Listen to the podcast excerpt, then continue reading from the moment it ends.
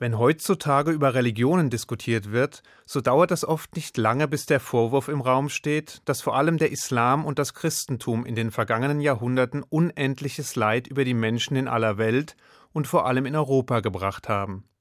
Als Jude steht man solchen Vorwürfen immer etwas irritiert und hilflos gegenüber, da auf der einen Seite das Judentum selbst seit jeher im Mittelpunkt antireligiöser und antijüdischer Angriffe stand und andererseits der Vergleich mit solchen Religionen, die einen missionarischen und allumfassenden Wahrheitsanspruch behaupten und diesen auch mit allen Mitteln durchsetzen wollen, dann hinkt, wenn er auf das Judentum abzielt.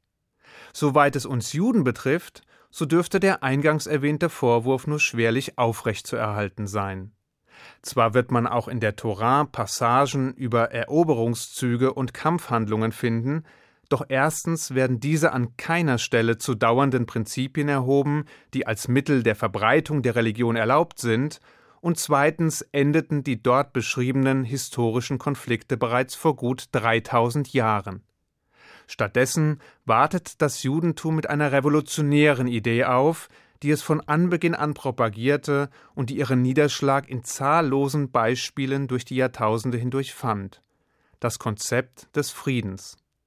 Nur nebenbei, falls Sie jetzt denken, dass dieser Grundgedanke ja auch in den anderen, vor allem monotheistischen Weltreligionen zu finden sei, dann ist das nicht verwunderlich, weil diese ihn natürlich aus dem Judentum übernommen haben. Ganz so reibungslos ist diese Adaption allerdings nicht gelungen, da in den später gestifteten Religionen historisch gesehen ein massives Spannungsverhältnis um nicht zu sagen ein heftiger Widerspruch zwischen der Verfolgung des Friedensideals und der Durchsetzung des jeweiligen Herrschaftsanspruchs existierte. Stattdessen mündete der unbedingte Missionseifer oft in der gewalttätigen Verbreitung der Religionen. Und leider geschieht dies mitunter auch heute noch, mal mehr, mal weniger. Im Judentum jedenfalls gilt der Frieden als die höchste Aspiration und eine stets gewünschte, aber oft unerfüllte Sehnsucht.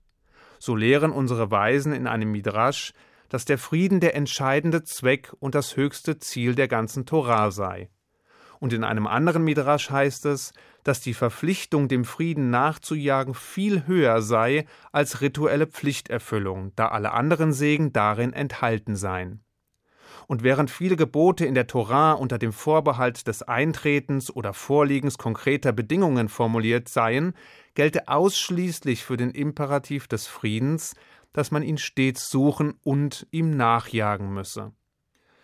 Dabei bedeutet das biblische Konzept des Friedens viel mehr, als die allgemein üblichen Umschreibungen des Begriffs vermuten lassen, also mehr als nur die Abwesenheit von Krieg oder von gewaltsamer staatlicher Kontrolle, die bis in den eigenen privaten Lebensraum vordringt.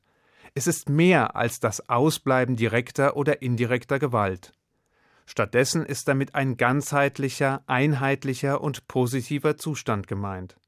Ein Zustand der Ruhe und Sicherheit, des Wohlstands und ein allgemeines Gefühl von physischem und spirituellem Wohlergehen.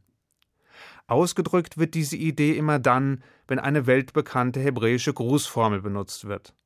Shalom. Shalom, das bedeutet Frieden, Ganzheit, Einheit, Perfektion. Es ist der höchste zu erstrebende Zustand für sich selbst und die Allgemeinheit. Es ist die Vision, die die Propheten Micha und Jesaja uns hinterließen und die gleichzeitig zu einem einzigartigen, universellen und zeitlosen Traum avancierte.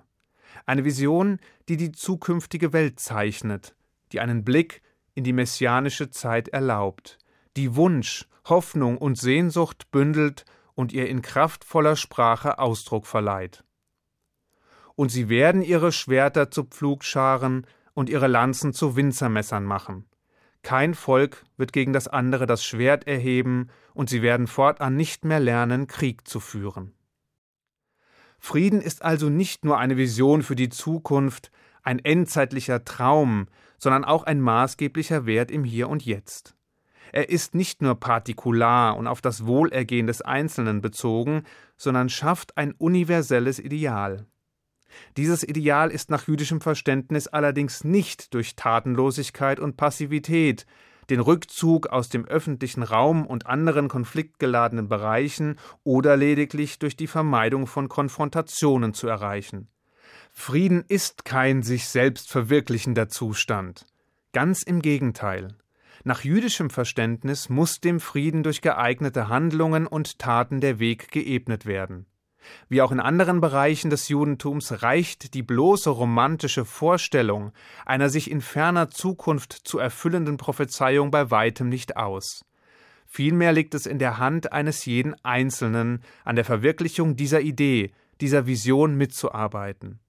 Frieden muss deshalb gesucht, erarbeitet und manchmal auch erkämpft werden. Gerade deswegen wird auch der Pazifismus, der möglicherweise für manch andere Religion und gesellschaftliche Gruppe ein erstrebenswertes Modell sein mag, überwiegend kritisch betrachtet. Denn einerseits hat das Judentum zwar die Prinzipien der Heiligkeit des Lebens und das Verbot des Mordens etabliert.